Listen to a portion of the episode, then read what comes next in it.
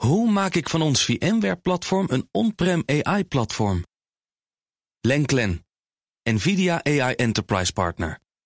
Lenklen, betrokken expertise, gedreven innovaties. BNR Digitaal wordt mede mogelijk gemaakt door Amazon Web Services. De betrouwbare cloud voor kostenoptimalisatie, innovatie en digitale transformatie. Altijd en overal op de hoogte blijven. Download de gratis BNR-app.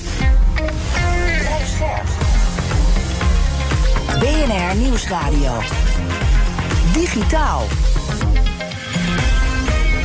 Joe van Buurik en Ben van der Burg. Goed dat je luistert naar BNR Digitaal. Met vandaag nieuws over de Next Web. Van de Next Web zelf, of beter gezegd de conference die ze meermaals per jaar houden. Waaronder komende maand juni weer in Amsterdam. Daarover zo meer. Want later in de show horen we dan ook nog hoe speciaal soort games quantumcomputers dichterbij moeten halen. En duiken we in het fenomeen onderwaterdrones. Maar eerst Ben van den Burg. Twitter, Elon Musk. En de BBC voor de verandering. Hij had een interview. Ja. Ja, en jij was verrast, maar ik niet, want hij zei... Verrast?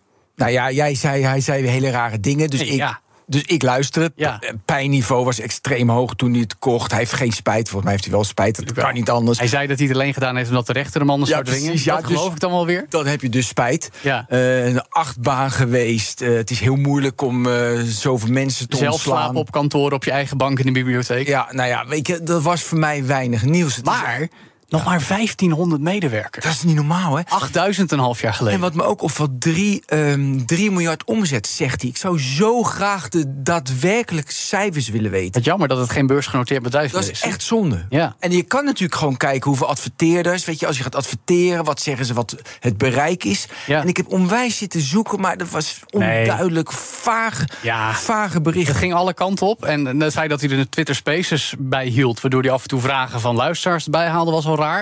Maar ook dan nog, dat, eh, dan krijgt hij een vraag van de BBC-journalist... over haatzaaiende content of andere schadelijke praktijken. En dan zegt hij, ja, maar hoe doet de BBC dat dan dan? Ja, precies. Dus gelijk terugwerpen. En hij Ja. zegt dat is geregeld. Nou, heel veel onaf- onafhankelijke onderzoeken die zeggen... Ja. joh, veel meer eh, hate speech en veel meer desinformatie Het is erop. toch raar hè, dat je met ondernemers in, in de eh, internetmedia aan het praten bent... dat ze gewoon aan ons vragen zouden komen stellen van... hoe doen jullie dat dan? Lijkt me wel fijn. Zou wel, zou wel maf zijn. Maar goed, misschien ooit op een dag.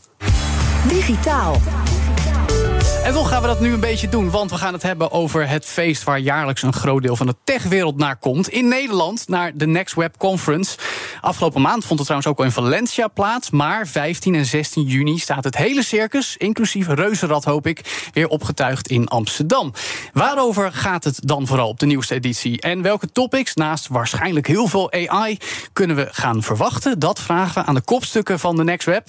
Meerte van de Erve, CEO van de Next Web. En Boris Veldhuis van Zanten, oprichter van de NextWeb, vorig CEO en vriend van BNR. Welkom. Dankjewel. Goed dat jullie er zijn. Welkom Meerte ook voor het eerst. Ja. Hoe gaat het nu met de NextWeb? Ja, Ja, de cijfers, kom op. 3 miljard. Ja, zijn wij ook alweer een beursgenoteerd bedrijf? Hoe gaat dat Nee, inderdaad? dat is Nou, eh, het gaat goed met de NextWeb. Het gaat, eh, nou ja, ik ben eh, nu sinds anderhalf jaar CEO. Ik heb het overgenomen van Boris natuurlijk. En ja, we zijn bezig. We hebben twee weken geleden voor het eerst een conferentie gedaan in Valencia. Mhm. Zoals je net ook vertelde. En dat was met groot succes. Het was natuurlijk iets minder groot dan in Amsterdam. Het was rond de 2000 man, iets meer zelfs. Mm. Waarin we de hele techwereld, maar ook vooral het Valencia tech-ecosysteem het Spaanse ecosysteem bij elkaar brachten. Ja. En eh, dus dat was een hele mooie eh, ja, eigenlijk start eigenlijk van, het, van het nieuwe jaar. We maar hopen dan, dan nog vele jaren te doen. Hangt daar dan ook een heel ander soort vibe dan in Amsterdam? Want Ben en ik waren daar vorig jaar. Nou, het kon weer na een paar jaar corona, weet je wel. Dan is het opeens even de hele internationale tech scene die in Amsterdam samenkomt. Hoe is dat in Valencia? Dan is dat heel anders? Of? Ja, het is zeker wel anders. Want ten eerste was het twee dagen, twee weken geleden, was het helemaal buiten. Mm. Aan de marina in Valencia. Prachtige locatie. Mhm. Ja, 13 30 graden. Zo. Het was echt nou, een soort droom. Wij, wij zagen het... Nou, het is dat we ook wel moest, hard moesten werken... maar het was bijna een soort vakantie. Ja. En eh, wat je ziet is dat het, eh, dat het ecosysteem in Valencia... natuurlijk sowieso als stad gewoon wat minder groot nog is... en wat minder volwassen. Ja. Zij, eh, ja, zij zijn wat, dan wat kleiner. Er zitten 1100 start-ups zitten er daar. En die hebben wel een ontzettende mooie samenhorigheid. Ja. En die werken goed samen met, met de overheid, met de lokale overheid, regionale overheid en ook alle start-ups. Ja, we vroegen gaat het goed? Toen zei je ja, ik wil toch even de criteria. Ja. Is het dan hoeveel partners je hebt, hoeveel verkeer op de website, hoeveel omzet je doet met je partners? Ja. Wat zijn je criteria? Ja, goed ja. ja, er zijn natuurlijk een aantal criteria. Wat een beetje complex is aan onze business is dat we vier verschillende business units hebben. Dus we doen wel coworking spaces als online nieuws, als events, als eh, open innovatieprogramma's, dus meer consultancy trajecten. Dus we hebben heel veel verschillende businessmodellen en we moeten natuurlijk ook gewoon zorgen dat alles efficiënt gaat. Dus het gaat ook om een stukje kostenbesparing, het gaat om een stukje focus. Wat doen we wel, wat doen we niet? En het gaat ook om inderdaad, hoe kunnen we nou zien met die focus, hoe kunnen we meer groei krijgen? En ik denk op al die gebieden hebben we vooral de afgelopen paar jaar eh, ja, veel bereikt. Welke van die vier takken gaat het best die je net opzond? Ja, nou, ik denk Eerlijk? dat we vorig jaar, eerlijk gezegd, ik denk dat we vorig jaar heel erg op kosten hebben gezeten en efficiëntie en Ja. focus. En dat we dit jaar daar de vruchten van kunnen plukken. Dat is interessant. Ja. Boris, ehm, jij hebt natuurlijk een stapje terug gedaan. Je bent nog wel één dag in de week volgens mij betrokken bij de NextWeb. Dan Tweeënhalf. Tweeënhalf, doe maar. ja. Ehm, waar kan de NextWeb zich als tech-website, dus die mediatak, nog op onderscheiden? Want je hebt The Verge als toegankelijke autoriteit. TechCrunch is de snelste. Bloomberg heeft de meeste harde nieuws. In jouw ogen, als zeg maar peetvader nog steeds van TNW... wat voegt de NextWeb als techblog nog toe? Nou, zonder er een te lang verhaal van te maken. We hadden ooit eh, zijn we de conferentie begonnen omdat we zelf een start-up hadden en die wilden lanceren ergens. En een conferentiesponsor was te duur. Dus toen dachten we heel naïef, laten we onze eigen conferentie organiseren in drie maanden, wat veel Mm. te kort is. Dat was de eerste conferentie, Welk jaar was dat ook weer? eh 2006. Weer nagaan. Ja. En eh, op die conferentie, eigenlijk in het organiseerde, merkten we al... eh, het is heel moeilijk om mediapartners te vinden. Terwijl wij dachten van tevoren, nou, we gaan naar alle grote kranten... naar BNR en die zijn, staan te springen om ons veel aandacht te geven. Nu wel weer. Dat viel een beetje tegen. En toen, net zo naïef was, nadat de conferentie voorbij was... dachten we, kunnen we niet gewoon ons eigen mediakanaal beginnen? Dus gewoon media. En Dus het event was eigenlijk eerst. En daar het event was eerst. Ja, ja, En de media was eigenlijk puur ondersteuning van het event. En onze berekening, en ik weet nog waar ik zat toen ik de berekening maakte, letterlijk op een, eh, een, een eh, servet. Servetje. Eh, dat we dachten, een schrijver kost 25.000 euro per jaar. Dat blijkt meer te zijn, maar goed, dat wist ik toen, toen niet. En onze kaartjes kosten 25 euro per stuk. Denken we dat als één schrijver gewoon het hele jaar laat schrijven... dat we dan 50 kaartjes meer verkopen. We dachten, nou ja, we denken het wel. Nou, laten we dan een schrijver aannemen. Ja, ja. Dus zo naïef was het. Dat was ons businessplan. Mooi. En het gevolg was wel dat die schrijvers die zeiden... waar moeten we precies over schrijven? En dan zeiden we gewoon leuke, controversiële onderwerpen... die ons soort mensen interesseert. Ja, dus 2006, dan hebben we het over de nieuwe Mac van Apple is stom. Bijvoorbeeld, ja, Ja. inderdaad. Ja, Microsoft is Komt, stom. ja, en, precies. eh, Komt Apple met een telefoon? Ja, Is er dat, was wel laat hoor. Dat was Is er leven na Windows 7? Ik denk zelfs dat in 2006 dat we zeiden mobiel internet wordt nooit wat. Wie gaat er nou een t-shirt kopen op een nou. telefoon? Ja, precies. Dat is Precies, echt onzin. Maar, ik vertel het omdat eh, eh, daardoor was onze, onze editorial board, wat één schrijver was, was heel onafhankelijk. En die hoefde niet voor de advertentieinkomsten te schrijven. We hadden geen partners die zeurden. We wilden gewoon dat mensen het lazen en connecten met onze ja, weirdness. Hè. We waren altijd een beetje een soort grappige brand. En dan uiteindelijk naar de co- conferentie zouden komen. Ja. En ik denk dat die vrijheid is historisch zie je nog steeds in de artikelen. Dus wij hebben een bepaald soort content wat je toch niet snel terugleest op andere sites. Wat, eh, ja, wat misschien een net Een bepaalde luchtigheid misschien? Bepaalde... Ik zou zeggen origineel, een beetje brutaal, eh, internationaal gefocust eh, en onafhankelijk. Ja, Meerte, veel aan? Ja, ja, inderdaad. Edginess, zeg ik altijd. Hè. Een, beetje, een beetje op het randje af en toe. En, eh, Maar groeit ja. dat nog qua cijfers? Gewoon de monthly active users? Nou, wat we nu zien is dat we eigenlijk onze. We zijn een soort nieuwe stem of een nieuw voice, zeg ik uit. Aan het, aan het zoeken, ook voor ons. Of aan het zoeken, aan het, eh, ja, aan, aan het vinden, aan het implementeren eigenlijk voor, voor ons mediaplatform. Want wat we hebben gezien is dat het eigenlijk met de business wat losser is gegaan. Het meer een soort silo is, is terechtgekomen. En we zijn, hebben nu veel meer focus op eh, die algemene tech-content... met die bepaalde die edginess... naar eh, nog steeds dat behouden... maar dan een focus meer op de Europese start-up scene... en het hele ecosysteem. Ja, ja. En daarmee ook aanvullend aan onze, aan onze conferentie... aan onze coworking spaces... zodat je meer die continue, dat continue gesprek hebt. Ja, over gesprek gesproken. Er gaan weer een heleboel gesprekken plaatsvinden, een heleboel praatjes op de Next Web Conference. Ja. Wat wordt dit jaar in Amsterdam op 15 en 16 juni het thema? Ja. Vertel het ons. Thema, ja, belangrijk. Het thema. dat is er. Ja, dat is inderdaad. eh, wat heel mooi is, is dat wat Boris eigenlijk al net al vertelde. en wat jullie allebei net zeiden. van in die tijd. Je weet nog wel, 17 jaar geleden. toen wij voor het eerste conferentie. of toen jij voor het eerste conferentie deed. daar was ik toen nog niet bij betrokken. Toen was alles tech was gaaf en was spannend. En wow, er is weer een nieuwe Veelbelovend, app. Toch? ja. Ja. en veelbelovend. En dat is iets wat wij, denk ik, als TNW altijd hebben vastgehouden. Dat is iets wat wij altijd eh, hebben geloofd. Hebben altijd heel erg positief over tech gedacht. En eh, we hebben de laatste jaren hebben we eigenlijk ook helemaal geen thema gehad op de conferentie. Maar hebben wij altijd gezegd van nou, het gaat altijd even over what's next in tech now. En nu dachten we, het is echt weer tijd voor een thema. En waarom is het tijd voor een thema? Het is tijd voor een thema omdat wij geloven dat er nieuwe eigenlijk een nieuwe blik op tech moet zijn. Want wij geloven dat tech nog steeds de grootste problemen of de grootste, eh, ja, problemen of de grootste, voortgang in de wereld kan Maar brengen. zeg jij daarmee eigenlijk ook dat we, en dan heb ik het even over de mensen in de media die over tech praten, inclusief wij, met elkaar een beetje te cynisch zijn geworden en te, te ja, ik denk, ja, ik denk over het algemeen dat. Nou ja, ik, ik wil niemand beschuldigen van cynisme. Behalve maar jullie. Ik denk, Ja, ja, ja, precies. Nee, maar verder. Ja, ik denk wel dat daar een bepaalde stroming is. En dat is op zich ook heel Maar logisch met blik? alles wat er Welke gebeurt. Nieuwe blik moeten we hebben? Nou, de nieuwe blik is dat we een positieve blik moeten Positieve hebben op. blik. eh, een soort oplossend vermogen van technologie. Dus hoe moeten we naar technologie kijken? We moeten kijken alsof het inderdaad problemen kan oplossen. Kijk, bijvoorbeeld een van de. Nou ja, misschien moet ik zo even het thema vertellen. Want het thema is dus Reclaim the Future. Ja. En eh, een, daar zul je sprekers naar voren zien komen, zoals bijvoorbeeld ehm, de CEO van een bedrijf dat heet No Isolation. En die missie is te- om, om met, met behulp van technologie tegen eenzaamheid eh, te gaan. En dat, zijn natuurlijk, dat is natuurlijk heel mooi om te kijken, wat natuurlijk een heel groot probleem is bij veel mensen in deze wereld, ook bij veel ouderen. Om te kijken hoe kunnen we dat op die manier oplossen. Ja. Maar het gaat ook over eh, de CEO Ja, maar, van. nee, maar Ja. het is misschien leuk om Ja. daar gelijk bij. Ja. Je hebt nu een replica, weet je, dan heb je een vriendin. En, Ja. dus met je een AI-companion. Een AI Ja, companion. goede oplossing voor mensen die dat willen. Ja, maar dan zeggen je, en er is natuurlijk heel veel negatief nieuws over. Ja, kom op, je gaat toch niet met een, eh, met een AI, dat doe je niet. Maar jullie zeggen van nee, kijk wat dan wel. Voor sommige mensen is het Ja. wel prettig. Ja, precies. ja, ja. En dit is een voorbeeld. Hè. Het gaat er ons, ons gaat erom van wij geloven heel erg dat je met tech gewoon heel veel dingen kan oplossen. En je moet juist die oplossende, eh, eh, ja, vooruitkijkende blik hebben. Maar zonder daarin, en ik denk dat soms wordt het wel gezegd, ja, dan ben je zeker een tech-positivist. Techno-optimist. En dan optimist, inderdaad. Ja. Zo kan je ernaar kijken. Maar ik- geloof dat vooral in de tijden waar we nu leven, dat we kunnen zeggen van oké, met, alle, met alles wat we weten, is meer een bescheiden optimisme. Ja. En we weten van de gevaren. We weten, we gaan het ook zeker over data en alle complexiteiten rondom data ook op onze conferentie hebben. Maar we kijken ook vooruit. We kijken ook constructief. En we kijken van oké, hoe kunnen we nou echt het beter maken? Ja, Boris, jij bent vaak ook ons orakel als het gaat om tech. En ik, het is grappig dat je het hebt over de, deze manier van kijken. Want jij hebt ook vaak toch een beetje een kwinkslag... of misschien wat meer relativerende blik als we jou over tech spreken. Wat hebben wij nodig om ook daadwerkelijk zo te gaan kijken? Eh, Hebben, hebben we meer regels nodig, zodat we een beetje gerustgesteld worden... van oh, het komt ook wel goed?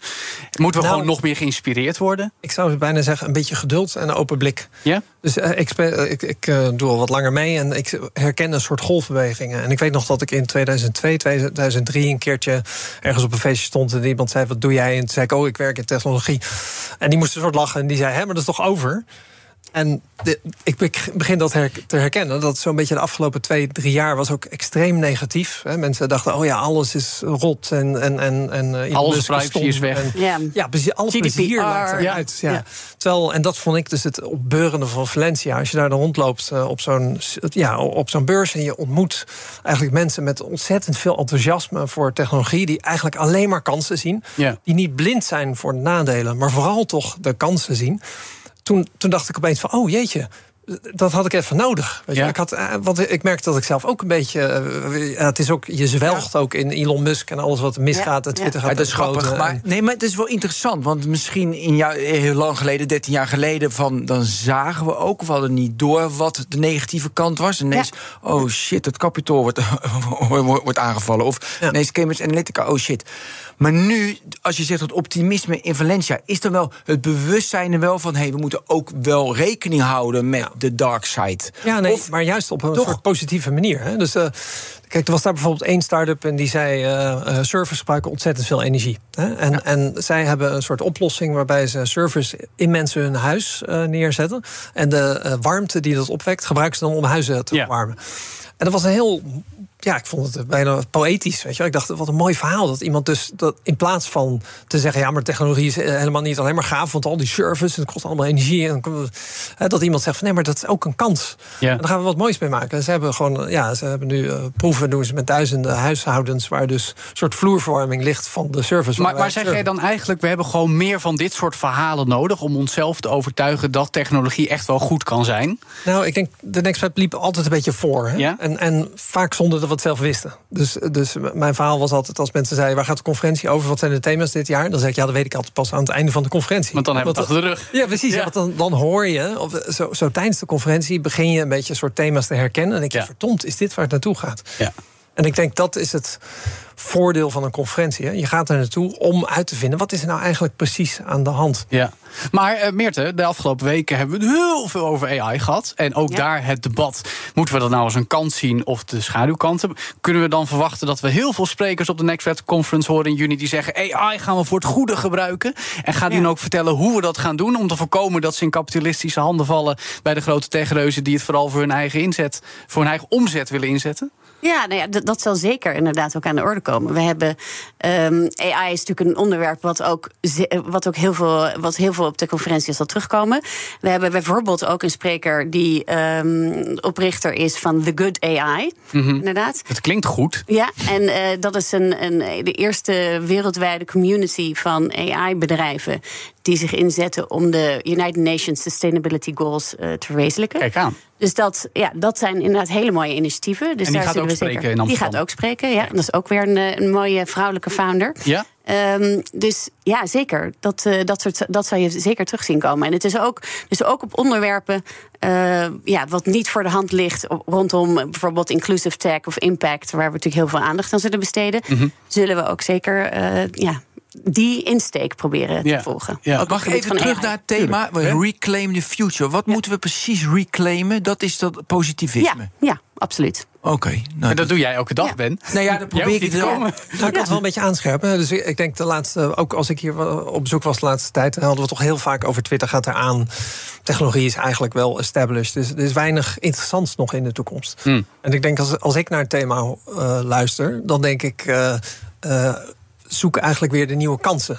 Dus in die zin, er is een toekomst, ook voor Twitter, misschien op een andere manier. En laten we daar met z'n allen naar kijken. Ja. Ja. Dus in plaats van alleen maar stil te staan bij ja, wat er allemaal rot is, ja, dat hebben we nu een paar jaar gedaan. Zullen we nu weer een tijdje gezellig gewoon praten over hoe gaaf de toekomst ook kan worden. Eh, zonder te negeren wat er niet goed aan is. Het is juist heel fijn om te weten: dit zijn de risico's, dit zijn de nadelen, de, de Dat klopt, maar ik vind een, een, een, een vooruitgang de laatste jaren wel is van. Weet je, eerst was het privacy by design en nu krijgen we natuurlijk inclusion by design, ethics by design. Ethics by design. Nu krijgen we alles bij design ik vind wel handig dat we dat meenemen in Reclaiming the Future. Absoluut, absoluut ja. Maar jullie zeggen ook niet dat we naïef moeten worden. Hè? We moeten niet de ogen sluiten voor de gevaren. we moeten wat meer de lollige kanten van inzien. Ik denk, we zijn allemaal gewoon ook op dit gebied gewoon wat volwassener geworden. Ja. Toch? En we moeten. Ja, wat zien jullie echt als het grote gevaar? Om het, het gesprek helemaal de andere kant te Nee, daar kom je niet voor naar de conferentie. Nee, nee Boris, niet, wat, maar even, wat ga je niet noemen? Dat, dat doe je allemaal wel.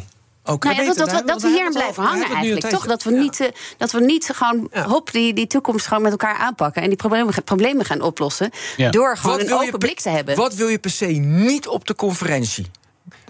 Dat wij al onze data weggeven? Ja. Ik, zou best, ik zou best Elon Musk willen trouwens op die conferentie. Lijkt me echt fantastisch. De BBC is ook gelukt. So if you're listening. Ja, ja, ja. ja, ja. Nee, ik vrees dat hij wel BBC, niet BNR. Maar goed. Uh, maar oké, okay, uh, maar wat we dan gaan horen en zien. Vorig jaar hadden we nog een mooie verrassing. Namelijk president Zelensky uit Oekraïne met een holografische videoboodschap. Kunnen we dit jaar weer zoiets verwachten? Misschien? Ja, we zijn, we zijn natuurlijk altijd met sprekers bezig. En ik begreep dat er nu ook een, een grote spreker in de pijplijn zit. Maar ja, dat horen we dan drie weken zoals dat gaat. Horen we dat drie weken van tevoren. Of dat wel het is misschien een beetje flauw. Ik heb even naar de, de, sprekerslijst gekeken. Weet je, er zitten CEO's van middelgrote bedrijven. En zeg maar wel C-levels, maar dan minder bekende namen die komen. Maar nog niet echt een grote klapper waarvan ik als bezoek zeg: ik ga nu mijn kaartje bestellen. Ja, precies. Ja, dus die komen nog de komende tijd? Nou ja, dat is, dat is natuurlijk altijd even de vraag. Hè? Dat wordt in de komende weken of en maanden duidelijk. Maar hoe ziet dat spel eruit? Want jullie hebben natuurlijk ook bedrijven die daar met een stand staan en dat de CEO ook even wat mag komen vertellen. Maar er zijn ook mensen die je moet overtuigen en misschien moet betalen om naar je evenement toe te komen om te spreken. Is dat een lastig spel? Um, Nou ja, dat valt mee. Ten eerste hebben wij niet de budgetten om sprekers heel veel te betalen. Want mhm. anders uh, had ik inderdaad misschien makkelijker Elon Musk gehad. Mm we hebben ook 200 eh, sprekers, hè? meer dan 200 ja, we hebben, en we hebben meer, meer dan 200 sprekers. Natuurlijk altijd op zoek naar de goede balans. Um, en aan de andere kant. Um, nou ja, de, de, de sprekers betalen. Ja, en aan de andere kant hebben we natuurlijk wel hele strikte regels. Dat als er inderdaad onstage betalende sprekers zijn, uh, dat dat wel mensen zijn die kunnen spreken. Want ja, ook al ben je CEO van een bedrijf of een founder, dan betekent niet per se dat je een leuk verhaal hebt. Nee. En of dat aansluit bij onze, bij onze content, bij het thema. En daar zijn we wel redelijk strikt op. Ja. Nou ja, bij positivisme in tech hebben we het uitgebreid over gehad. AI is langsgekomen. Welke buzzwords gaan er nog meer domineren? Of uh, weten we dat pas na afloop? Dat weten we pas na afloop. Ja, Nee, maar kun je daar al iets... Quantum uh, bijvoorbeeld begint ook een beetje Zeker. op... Soms hoor je toch weer iemand met een metaverse Quantum, of NFT. Quantum, deep, deep tech, ja. ja en maar, steeds komt natuurlijk ook wel voorbij. Maar vooral heel veel AI, denk ik, hè? Heel veel, heel veel AI. Ja, we hebben natuurlijk ook altijd Financial Times. Wij zijn natuurlijk onderdeel van de Financial Times. Dus Financial Times die staat er ook. Dus de future of money is ook, of de future of tech, uh, future finance is ook daar een thema.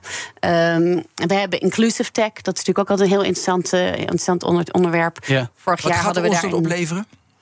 Nou, ik, uh, wat gaat om inclusive tech?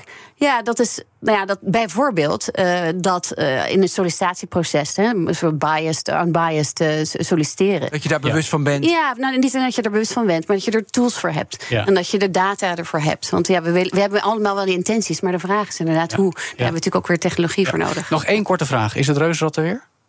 Ja, dat hopen we wel. Dat hopen we wel. Nou, dat moeten we dan maar zien. Maar ja, dat, dan moet je maar komen. Moet je maar zelf maar kijken. Ja, komen? Ja, ja, ik heb een kaart gekocht. Ja, leuk. Heel goed ook, hè? Heel goed. Heel goed. Oh, dat was eergisteren. Dat zag ik in het systeem. Nou, precies. Heel goed. Nou, we, we gaan het zien. Half juni in Amsterdam, de Next Web Conference. Dank jullie wel. Meerte van der Erven, CEO. En Boris Veldhuis van Zanten, oprichter van de Next Web. Dan, zometeen, hoe gaan we spelende wijs omgaan leren met quantumcomputers? En leren programmeren voor quantumcomputers? En wat zijn Zijn dat nou vermomde zeebootjes of toch iets heel anders? Dat hoor je zo meteen in BNR Digitaal.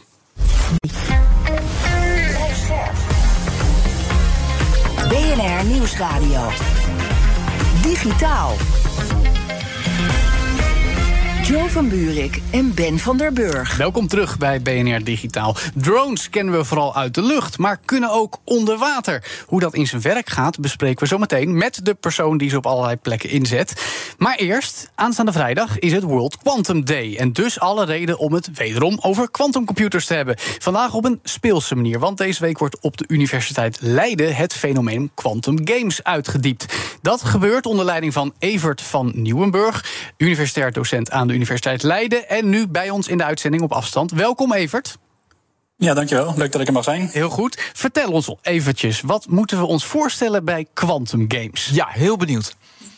Ja, nou, quantum games zijn eigenlijk gewoon games zoals je ze kent.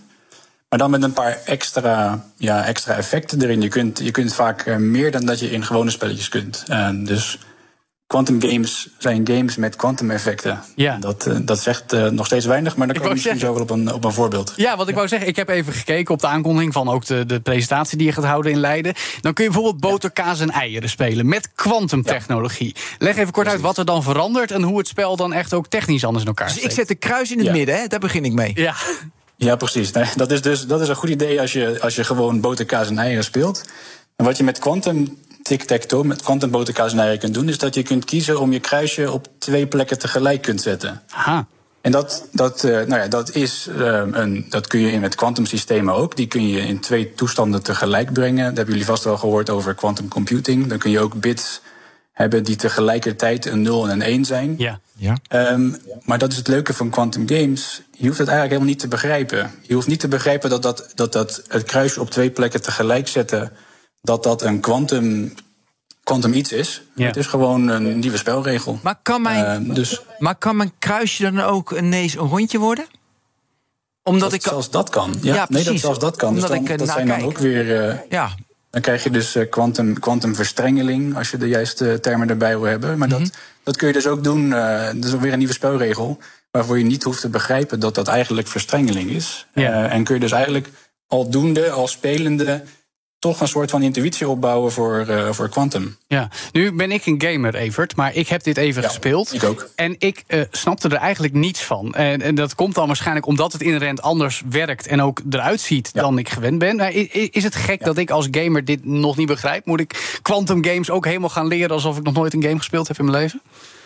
Nou ja, nou, kijk, als, ik, als wij het goed doen met het maken van die quantum games, dus het is goed dat je dit zegt, dan zou het dus zo moeten zijn dat je het spelenderwijs gaat begrijpen. Ja. Dus dan, eh, dan eh, als het nog niet heel duidelijk was nu, dan is dat een fout aan mijn kant. Dan moet ik daar goed naar kijken.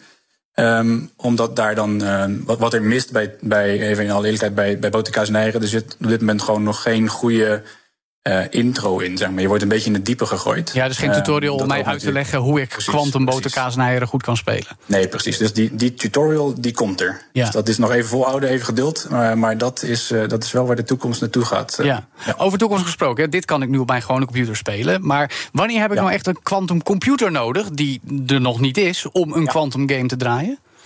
Dat is precies eh, de goede vraag. Dus die ehm boterkaas en eieren is natuurlijk een heel, een heel simpel spelletje. Eh, en dat betekent dat we die, ehm, de, de quantumtechnologie die daarachter zit... nog gewoon kunnen simuleren. Die kan ik op, een, op mijn eigen laptop zeg maar, nog, eh, nog doen. Ja. Maar er zijn ook spelletjes, quantumspelletjes, bijvoorbeeld quantum schaken. En, en die zijn al een heel stuk ingewikkelder. En daar heb je veel meer qubits voor nodig, van die kwantumsystemen die eronder zitten. Ja. En eh, dus heb je in, bij kwantum schaken heb je 64 eh, vakjes. En bij, bij boterkaas en eieren heb je er maar eh, 9. En dan wordt het al lastig. Dan kunnen we het niet meer helemaal simuleren. En dan, dan wordt die quantum hardware echt, echt nodig. Ja, dan heb je het over de hoeveelheid op, berekeningen die moet worden uitgevoerd om schaken op kwantumniveau nog te- uit te voeren. Ja, die sterker nog niet, niet eens het aantal berekeningen, maar gewoon om die kwantumtoestand in dat geheugen van je computer op te slaan. Ja, Dat- maar- Eigenlijk is het een geheugenprobleem, inderdaad. Ja. Ja, maar dan wil ik toch weten hoe weer quantum schaken gaat. Want ja, dan wordt het concreet voor mij. Ja, ja, ja, dus nee, dat duidelijk. paard, dat, dat, kan niet ineens een ezel worden. Dat, dat is onmogelijk. Of een toren. Het paard wordt. Nee, het paard wordt geen ezel, maar het paard kan wel ook weer op twee plekken tegelijk of op vier plekken tegelijk. Je kunt hem blijven, blijven splitsen, in Ja. tweeën delen iedere keer. Ja. Nu, eh, dan, eigenlijk is het een soort van schaken in, in meerdere universa tegelijk. Want in het ene geval staat het paard dus eh, in, in het eerste hokje en eh, in een ander universum staat het in een ander hokje. aha. Dus dat is, eh, ja, dat is hoe je over die die- kwantumtoestanden kunt nadenken, inderdaad. Dus die hem op twee plekken tegelijk. Ehm, en welke van de twee het dan uiteindelijk is, dat weet je pas als je er echt naar gaat kijken. Dus dat is eigenlijk dat beeld uit science fiction films waar ze letterlijk schaken op drie borden tegelijk die onder elkaar geprojecteerd worden. Dat is eigenlijk kwantumschaak, zeg maar. Dat, ja, precies. Zo kun je, zo kun je ook over, na, over kwantumschaken nadenken. Ja, precies. ja. Hey, oh, eh, eh, Evert, hoe gaat dit er nou voor zorgen dat we ook sneller quantumcomputers krijgen? Want in de vorige aflevering van BNR Digitaal hoorden we de AIVD notabene nog vertellen. Dat gaat nog ergens tussen de vijf, misschien wel acht, waarschijnlijk tien of zelfs twintig jaar duren. Gaan die games dat proces versnellen? Dat is precies waar ik op, eh, op, op hoop op doe natuurlijk. Ja, dat, dat, is ook, dat zie je heel duidelijk bij, bij normale games. Eh, dus eh, iedereen wil betere graphics en je wil het op je telefoon kunnen spelen in plaats van op een console. Dus die games die, die zorgen echt voor een heel groot gedeelte voor die drive om hardware beter te maken. En dus dit is een, en dit is een challenge die wij aan, aan IBM en aan, alle, en aan Google en aan alle andere hardware providers geven. Ja. Want niemand van die bedrijven kan op dit moment nog ervoor zorgen dat wij quantum tic-tac-toe real-time tegen elkaar kunnen spelen. Die hardware is gewoon nog niet snel genoeg, niet goed genoeg. Ja. Ehm, dus het zou leuk zijn als we die een beetje tegen elkaar kunnen uitspelen. En dat mensen straks zeggen: hey, IBM is de beste, want daar kan ik een quantum game op spelen zonder. zeker. en Zonder, eh, ja. Ja, maar Evert, dan moet je wel de gameplay zo maken dat IBM, dat de demand zo groot wordt, dat, dat IBM zegt van ja, ik ga nu echt sneller, weet je, ik ga nu sneller computers bouwen. Of, eh, of Ja, quantumcomputers. ja, precies. Dus nou ja, dan is misschien boterkaas en eieren een, een heel simpel begin. Maar, maar ehm, ik weet niet, Quantum eh, Mario, Quantum Fortnite waarschijnlijk eh, zal een hoop. zal, er zijn een aantal meer mensen die Fortnite spelen dan die boterkaas en eieren spelen. Ja, nee, dat is zeker waar. Maar Dus dat, tenminste, dat ja. is al een discussie op zich. Maar gaat de commerciële videogame-industrie dit ook binnenkort al omarmen, denk je, Evert? Of gebeurt dat al? Hoe- Zijn ze al achter de schermen bezig om, omdat dit dus over nou, vijf tot twintig jaar de werkelijkheid wordt? Ik denk dat eh, eh, ik ken op dit moment geen grote commerciële studio's. Ik denk dat het een kwestie van tijd is.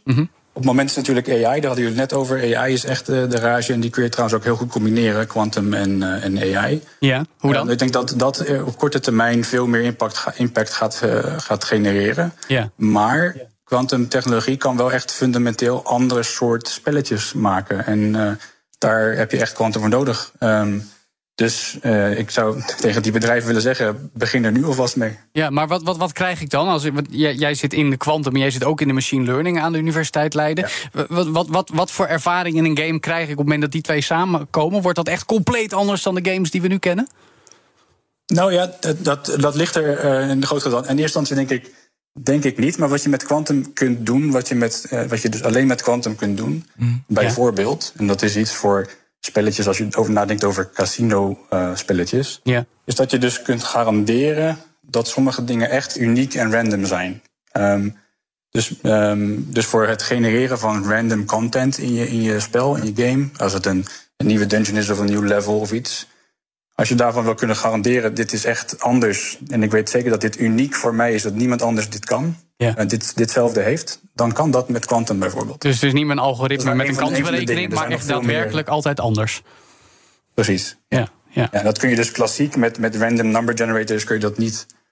En daarvan uit dat ook bijvoorbeeld dit soort technologie inderdaad bij casino's heel populair is of heel uh, interessant is. Omdat dat, uh, ja, dat je daar dus die, die echte randomness mee kunt garanderen. Ja, nou, dat is een interessant element. Ik ben benieuwd wanneer we het gaan zien. En dan uh, hebben we het er vast weer over. Veel dank, Evert van Nieuwenburg, universitair docent aan de Universiteit Leiden. op het gebied van quantum computing en machine learning. Joe van Buurik en Ben van der Burg. Nederland is een waterland, maar met al die bruggen, sluizen en zeeën met windmolens erop moet er ook een hoop geïnspecteerd en onderhouden worden. Dat is gevaarlijk werk, weten we. En incidenteel overlijden er wel eens duikers bij, mensen die dat werk moeten uitvoeren. Maar ook daar is automatisering en kunnen dat soort taken worden overgenomen door drones. Maar hoe dat nou in zijn werk gaat daar in het water, gaan we nu horen van Karst Beens, CEO bij H2O Drones. Welkom Karst. Dankjewel. Fijn dat je er bent. Hey, uh, dat drones handig zijn, dat weten we al. Uh, maar kunnen ze ook onder water het werk van menselijke duikers al overnemen? Voor een belangrijk deel wel. Ja, noem eens een en voorbeeld. Met name op het gebied van uh, inspecties onder water. op de assets die in het water staan worden regelmatig inspecties uitgevoerd op de onderwaterdelen. Die waren voorheen werden die geïnspecteerd door fysieke duikers. En die worden nu voornamelijk door, uh, toch door de machines, uh, door de robots geïnspecteerd. En dat is gewoon met sensoren, camera's, dat soort ja, dingen? alles wat erbij hoort. Sensoren, grijpers, camera's, hoge drukreinigers, uh, noem maar wat op. Ja, dus een brug onder water, die, dus die pilaren, die ga je dan onderzoeken. Ja. En wat nog meer? Ja, de pilaren van de brug, de deuren van een sluis, de drempels van de sluisdeuren... om te kijken of er geen rotzooi ligt wat stremmingen kan veroorzaken. Wat kan zorgen voor storingen. Je kunt je voorstellen als een sluisdeur gaat op en neer. En komt daar een stuk hout tussen of een band wat van een schip is gevallen, dan heb je stremming. Nou, dat heeft, uh, dat, dat heeft alleen maar nadelige gevolgen voor de gebruikers van de sluis en de eigenaren. Ja. En, uh, ja, maar kan een drone dat net zo grondig als een mens? Absoluut, ja? zelfs grondiger. En, Hoezo? En zeker wat je, uh, als je kijkt naar de inspecties, daarbij maken we gebruik van de zogenaamde forward-looking sonar. Mm -hmm. En met zo'n sonar kun je inzoomen tot uh, 20 centimeter en uitzoomen tot 40 meter. Dus je hebt uh, heel veel zicht. Waar de duiker maximaal 1 meter zicht rondom zich heen heeft, die woont eigenlijk in zijn tunneltje. -hmm.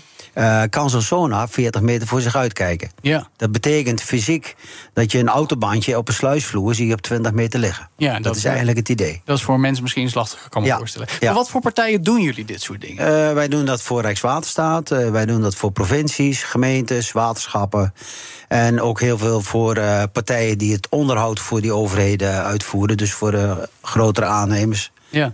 Maar ik wil gewoon een sluis. Ik ben de beheerder van een sluis. Normaal moet ik duiken sturen, dat kost X. Nu heb ik, huur ik jou in, een drone, hartstikke mooi. Wat is de total cost of ownership reduction? Om een verschrikkelijk woord te noemen. Is het goedkoper ja. dan een mens inhuren? Ja, is de Jip Janneke taalvraag. Soms is het goedkoper. Ja. En soms kun je sneller, efficiënter werken. En soms duurt het wat langer. Eh, en soms kies je voor veiligheid. Eh, want het kan ook zo zijn, het wordt niet alleen ter vervanging, maar het is ook een aanvulling op. Het kan ook zijn dat je een duiker inzet en dat je naast de duiker een ROV inzet, dus een onderwaterdrone, om de veiligheid van de duiker te bewaken en eigenlijk de werkzaamheden eh, live mee te kijken Heb wat je er gebeurt. Een AI-duikbuddy, zou ik zeggen. Ja, zoiets. Ja, een beetje Ja. wel. Maar, maar je bestuurt hem nog wel op afstand, hè? Of je bestuurt hem op afstand. De machine is altijd aan een kabel verbonden. Je, dus je bestuurt hem gewoon vanaf de, vanaf de kant. En er Mhm. zit een kabel aan tot 7 of 800 meter. Oké, dus hij kan ook niet wegvallen met draadloze verbinding? Nee, hij valt niet weg, want onder water heb je geen verbinding met wifi of de blauwe tand. eh, dus je moet onder water gewoon het kabeltje werken. Ja. Ontwikkelen jullie deze zelf of koop je ze ergens in? Ja, wij kopen ze in in eh, Canada. Mhm. Wij zijn reseller voor eh Deep Tracker. Dat is een Canadees product. Die staat eh, ja, eigenlijk bijna bovenaan de wereldtop met dit, met dit soort producten. En wij doen dat in eh, Nederland, België en de Duitsstalige landen. En daar leveren we de machines en de service. Ja, en wat moet ik me voorstellen bij de technologie? Hoe groot is een gemiddelde beetje waterdrone en hoeveel kost dat dan? Dat begint, ja. dat begint eh, de kleinste machine, die is, eh, dat is eigenlijk een bolletje van 350 mm rond, dus 35 centimeter. Zo. Die, die kan eigenlijk in de kleinste leidingen. En de grootste eh, die wij leveren, die is eh 75 centimeter lang, 42 centimeter breed. En daarmee kunnen we nog steeds leidingen bijvoorbeeld van 50 centimeter diameter kunnen we doorheen zwemmen. Ja, precies. En eh, ja, dat zijn echt van die dingen waar, eh, wat voor de mens gewoon niet bereikbaar is. Ja, en wat voor prijzen, prijscategorieën moet ik dan aan denken? Dat is heel divers. Dat is ook hangt eh, heel erg af van de. Want de kale machine, dan praat je op bedragen tussen de 15 en de 50.000 euro. Mhm. En afhankelijk van de sensoren die je eraan hangt, dus de sonars of de, de diktemeters, wat voor sensoren je ook, dan ga je richting de, toch wel richting de 125 of anderhalf ton. Zijn toch serieuze investeringen, Ja. Ben? En je verkoopt het dan bijvoorbeeld aan een waterschap. Dus niet dat je de service verleent. Nee, wij verkopen, wij verkopen het eh, aan, aan de partijen die ermee willen inspecteren. En daarnaast eh, eh, verlenen we zelf ook de dienstverlening. Dus wij verkopen ook de dienstverlening. Dus eh, enerzijds leveren we producten aan die partijen die daar geïnteresseerd in zijn. Wij zien bijvoorbeeld aannemers die zeggen: wij willen zo'n ding hebben om onze eigen werkzaamheden onder water te kunnen monitoren.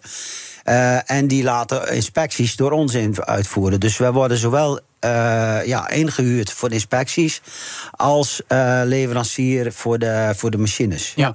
Hoe, hoe, hoe goed loopt dit nou? Is er, is er sceptisch dat mensen denken: ja, ik wil toch gewoon een mens in een duikpak, want dan weet ik zeker dat de mensen ogen gekeken hebben? Of, of zijn ze vrij gauw overtuigd om dit eh, door een drone te laten uitvoeren? Nou, de, de, de sepsis die, die slaat op het moment om naar nieuwsgierigheid en eh, enthousiasme. eh, maar daar heb ik wel heel veel moeite mee gehad in het begin. Ja, wat, waar, ja, waar dus kwam je dan eh, tegenaan? nou, dan, dan kwam je ergens en dan zeiden ze: ja, joh, dit hebben we allemaal al wel eens gezien. En er staan al twee van die dingen op de plank. eh, dus dat is allemaal niks. Maar was dat dan speelgoed? Of? Ja, dat was speelgoed, vooral. En de techniek was nog niet zo ver dat het nu echt eh, zoals het nu is. Dus, dus nu de combinatie van de verschillende factoren en de verschillende sensoren maakt het tot een product wat eh, hele mooie resultaten levert. En dat was vijf jaar geleden nog niet van toepassing. Ja, welke factoren? Want je zegt verschillende is met name de, de, de, de sonartechniek.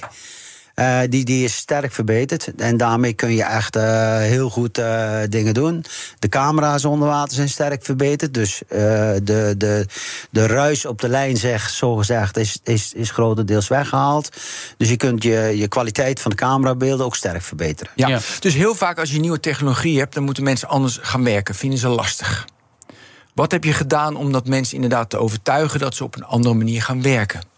Eh, gewoon aan de hand nemen en zeggen van nou, we gooien dat ding in het water en ik laat gewoon zien wat ik kan. Demo's, demo's, demo's, ja, demo's. demo's. En eh, dat doen we nog steeds. Want we, we treffen nog steeds heel veel partijen die zeggen: ja, ik geloof het allemaal wel. En, eh, ik, ik kom het wel een keer tegen. En dan zeggen we gewoon: joh, we komen en zeg maar wat we moeten doen. En staat het genie aan, dan krijg je een bak koffie en dan zitten we met een uur weer in de auto. En dan hoef je ook niks te betalen. Ja, En zo gaan we erin. En dat is de enige manier om mensen over de drempel te halen. ja. En eh, gelukkig eh, vindt dat wel zijn weerslag. Want we, we vinden wel eh, nu inmiddels heel veel overheden die zeggen van nou, die zijn overtuigd. ja. Onder andere Rijkswaterstaat, die gaat dit soort machines zelfs voorschrijven. Die gaat bepaalde werkzaamheden verbieden, tenzij het niet anders kan. Omdat ze te Dus, gevaarlijk zijn voor ja, mensen. Die heeft nu het standpunt ingenomen, duiken nee tenzij. Oké, Dus kijk. dat is eigenlijk wel een positieve ontwikkeling. Ja, wat is het spannendste wat je met zo'n onderwaterdrone hebt moeten doen? Uh, ja, toch wel uh, leidingen invaren uh, tot lengtes van 500, 600 meter. Waar je moet afwachten maar of je weer terugkomt. Dat je echt een heel gangensysteem door bent eigenlijk. Ja, of dat je niet onderweg ergens blijft steken natuurlijk. Dat is altijd best wel spannend. En ook ja, duiken tot op grote dieptes. We hebben in Oostenrijk inmiddels meren gezien die 250 meter diep waren. Mm -hmm. En ja, dat zijn, toch wel, dat zijn toch wel spannende dingen, zeg maar, om te kijken wat je daar nog tegenkomt. Ja, ja wat moest je daar doen? Dan waren we op zoek naar een uh, leiding die ergens op de bodem moest liggen. 250 meter diep in een meer. Ja, wow. ja. en die lag uh, 6 kilometer op de bodem van een meer. En de beheerder wist niet precies waar, want die hadden ze laten afzinken ooit. En nu moest er een nieuwe leiding bij komen. En uh, wilden ze graag die oude leiding in beeld brengen. Dus die hebben we helemaal in kaart gebracht. Zo. Ja. Hey, uh, nu dus nog aan de kabel, door mensen bestuurd op afstand. Um, maar we hebben het altijd over autonoom. AI, autonoom. Uh, ja. Komt dat eraan of duurt dat nog heel lang? Ja, er wordt er wel naar gekeken. Maar, maar de autonomie die kan op dit moment alleen bereikt worden met geluidssignalen. En uh, dat is gewoon een heel zwak punt nog onder water, omdat geluidssignalen vaak verstoord worden. Ja. Kijk, en uh, op het moment dat, er, uh, dat de mogelijkheid daar is dat je signalen onder water uh, betrouwbaar over kunt brengen, zal die auto autonomie klaar zijn. Ja, dus zolang er een kabel aan zit, is autonoom varen onder water geen optie. Nee, nee, en het is ook wel verrekte makkelijk dat die kabel eraan zit. Want je kunt, hem, je kunt hem ook gewoon terughalen. Ja, dat is je stukje verzekering dat je niet zomaar ja, kwijtraakt. Ja, ja, inderdaad. Ja, ja, inderdaad. Um, is er voor concurrentie ook in deze sector, of ben jij het enige? Er komt steeds meer concurrentie. er zijn over heel de wereld van dit soort machines te koop maar wij zijn vooralsnog in Nederland wel de enigste die uh, deze mate van service verleent en, en ook de, de reparaties verricht. En, uh, en ook de klant bijstaat met, uh, met de ontwikkelingen. Dat, ja. daar zijn we wel uniek in. Ja, nou, dat is in ieder geval een interessant verhaal. Dankjewel, Karst Beens, CEO bij H2O Drones. Tot zover BNR Digitaal. Ook altijd te beluisteren als podcast op elk bekend platform, waaronder bnr.nl en de BNR-app. Luister daar ook tweemaal per dag. De tech-update, elke dinsdag nieuwe afleveringen van de CryptoCast. En de technoloog Ben deze week? Generatieve AI, fantastisch. Oh, uitzending. Met een bekende van BNR Digitaal, hè? Ja, Jelle Prins. Leuk, heel goed. luister. En elke donderdag nieuwe afleveringen van All in the Game en Nexus. En natuurlijk elke woensdag, zoals vandaag in de studio. En volgende week weer een nieuwe BNR Digitaal. Dus zeg ik namens onze hele tech-redactie tot volgende week. Dag. Hoi. BNR Digitaal wordt mede mogelijk gemaakt door Amazon Web Services. De betrouwbare cloud voor kostenoptimalisatie, innovatie en digitale transformatie. Hoe vergroot ik onze compute power zonder extra compute power? Lenklen, Hitachi Virtual Storage Partner. Lenklen, betrokken expertise, gedreven innovaties.